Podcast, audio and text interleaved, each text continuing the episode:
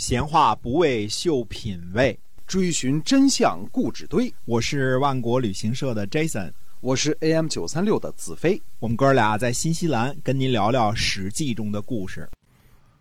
各位亲爱的听友们，大家好，欢迎回到我们的节目中啊，继续来听《史记》，跟您讲那个历史年代所发生的那些个故事。呃，我们节目呢每天都会更新。谢感谢您的关注。好，我们今天继续的书接上文。嗯，上回呢，我们说到这个臧和啊，哪嗯、臧孙和呢，这个跟两家儿非常利诱都有关系啊，嗯一个是季氏，一个是孟氏啊。哎那么这次呢，说说这个臧孙和的臧氏啊，这个他呢，嗯、斩断了这个南门的这个门栓，就跑了嘛，跑了，对吧？嗯，跑到了跑到了咱，哎，第一次是跑到了邹国啊。跑，邹国了啊。嗯。，那么呃，想当初的时候呢，这个臧宣书啊，去柱国啊、嗯这个娶了柱国的女子呢为妻啊、那么这个妻子呢生下了臧谷和臧维之后呢就死了，呃，臧宣书呢又把这个妻子的侄女儿起取为继室啊、嗯，这位季使呢就是呃木木姜的妹妹的女儿，哎，那么这个季氏呢，生了臧和。臧和呢，从小在鲁国的宫室长大，因为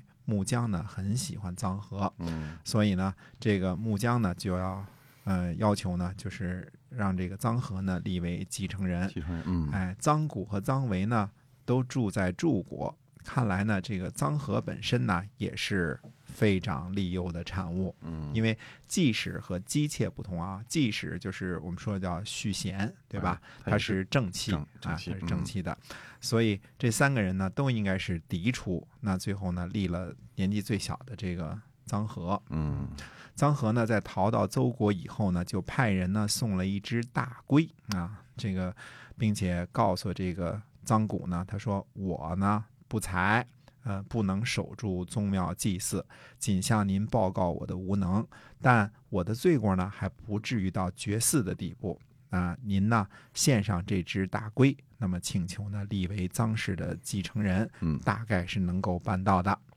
啊，臧谷就说呢，说这是我们家族的不幸，不是您的过错，我谨遵吩咐。那么，臧谷呢就再拜起手，然后呢收下了大龟。嗯他呢就派臧维呢，嗯、带他转述这个这个请求立为臧氏的继承人去鲁国啊。那么臧维呢去了鲁国之后呢，哎，臧维却请求呢立他自己为臧氏的继承人。嗯，所以这哥俩嫡出的这哥俩，这个弟弟也是 不怎么地啊。嗯那么，嗯、臧和呢来到了房，房呢应该是这个臧氏的采邑啊。嗯前面齐国侵犯的时候我们就说过这事儿啊。哎那么臧和呢就派人去鲁国报告说呢，说我不敢。为一己私利而提出请求，如果能够保住先人的祭祀，不费二位先人的功劳，我哪里敢不让出封邑啊？嗯那，要把房让出去。于是呢，鲁国呢就立了臧维，因为臧维去请求的嘛，也嗯不知道前面这个臧谷这回事儿啊。那么臧和呢就献出封邑，逃跑去了齐国。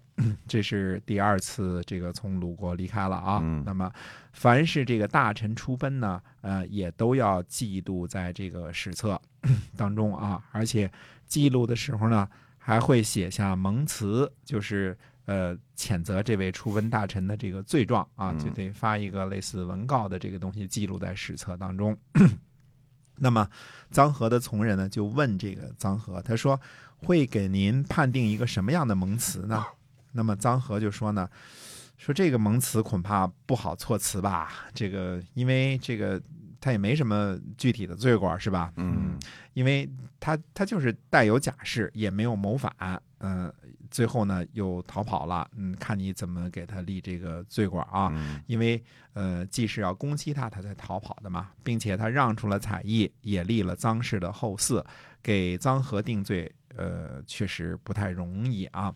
那么姬武子呢，就啊、这个找来这个掌管恶吏的这个外史啊，就是呃，这个问他呢应该怎么写这个蒙词。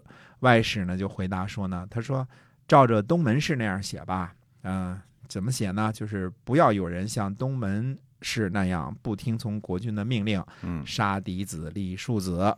嗯，或者呢，不要有人呢像叔孙侨如那样啊、想要废弃国家的常道，颠覆公史。季武子想了想，说呢，说臧和臧和的这个罪过啊，还没有到这种程度呢。这个嗯这两个都是就是真正的反叛嘛，对对吧？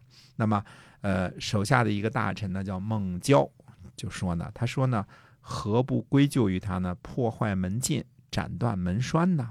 哎，姬武子呢就采纳了这种说法，于是呢，为臧氏设立的盟词叫什么呢？不要像臧孙和那样触犯国家法纪，犯门长官嗯啊，反门长官，这是他的罪过啊，就是侵犯了门禁，呃，把这个门栓给这个斩呃断了斩断了。嗯哎，臧和呢听到这个蒙词之后呢，吃了一惊，他说：“鲁国有人才啊，这个这会是谁呢？嗯这个应该是孟郊吧？”嗯，所以你看这个臧和判断的很对啊，嗯这个，呃，这这个词儿写的就是就是让你说不出什么来，是吧？嗯，说不出什么来。哎哎，那么呃，鲁国这个臧氏的风波呢，有这么几点感悟啊。第一呢，这个呃，立长不立幼，这是一条很重要、很重要的宗法惯例嗯啊。在鲁国这样坚持周礼的国家呢，它也有被破坏的这个例子啊。那么规矩呢，其实就是规矩。如果使用所谓的立贤为借口呢，废弃了长幼的秩序呢，实际上是对宗法制度的严重的破坏啊嗯，因为这。呃，很可能成为上一代家主的一个借口，对吧？因为他喜欢他，所以他就破坏了规矩了啊。哎那么规矩一坏呢，马上就会有效尤的。对，那么有人学嘛，对，有人学，嗯等于季氏和孟氏呢，短时间内就等于是两次破坏了这个规矩啊。嗯哎，也可能是这个因为臧氏呢，这个头儿就起的不好，因为臧和本身就是一个废长立幼，这个要追究到这个呃母姜了，要追究嗯到这个国母的身上了啊哎，这是这个起因啊。那么第二点呢，这个季文子呢辅佐了三代国君，死后呢家中十分贫寒。我们说啊，上次说过这事儿啊。那么到了儿子季武子手中呢，却经常有什么呃什么器皿呐、酒具啊之类的去安抚一下这个公厨嘛，对吧？嗯呃，可见呢，在建立三军、收集军赋的过程当中呢，呃，季武子应该是不像季文子那样廉洁了，对吧？那样对忠于公事了要不然他这呃些个器具是哪来的呢？啊。对了，嗯相信大家也也也很容易得出这个这个结论啊。嗯嗯那么，呃，第三点呢，就是亲弟弟也得防着点儿。嗯，亲弟弟也可能截胡啊，嗯 这个截胡了，哎，对呀、所以，这个带有这个采邑封地的利家大夫的家督呢，是一份不小的家业，嗯，并不是守住祭祀那样简单啊。哎，那么第四呢，到了春秋这个中期和中晚期的时候呢，国君被架空的已经相当的严重了。利家大夫这些关系到国本的事件的发生呢，从这个事情的发生到盖棺定论这个过程当中呢，根本就没有鲁襄公同学什么事儿。连句话都没说过，对吧？国君的存在已经被完全的忽视了。呃，这可是在最重视礼仪的鲁国啊。那么，呃，这个等于是周王朝拥有着周王朝很高级别的这个公爵的鲁国啊，嗯周礼建立者的周公旦的直系后裔的鲁国。那么，在鲁国，呃，礼崩乐坏到这种程度，可见这个。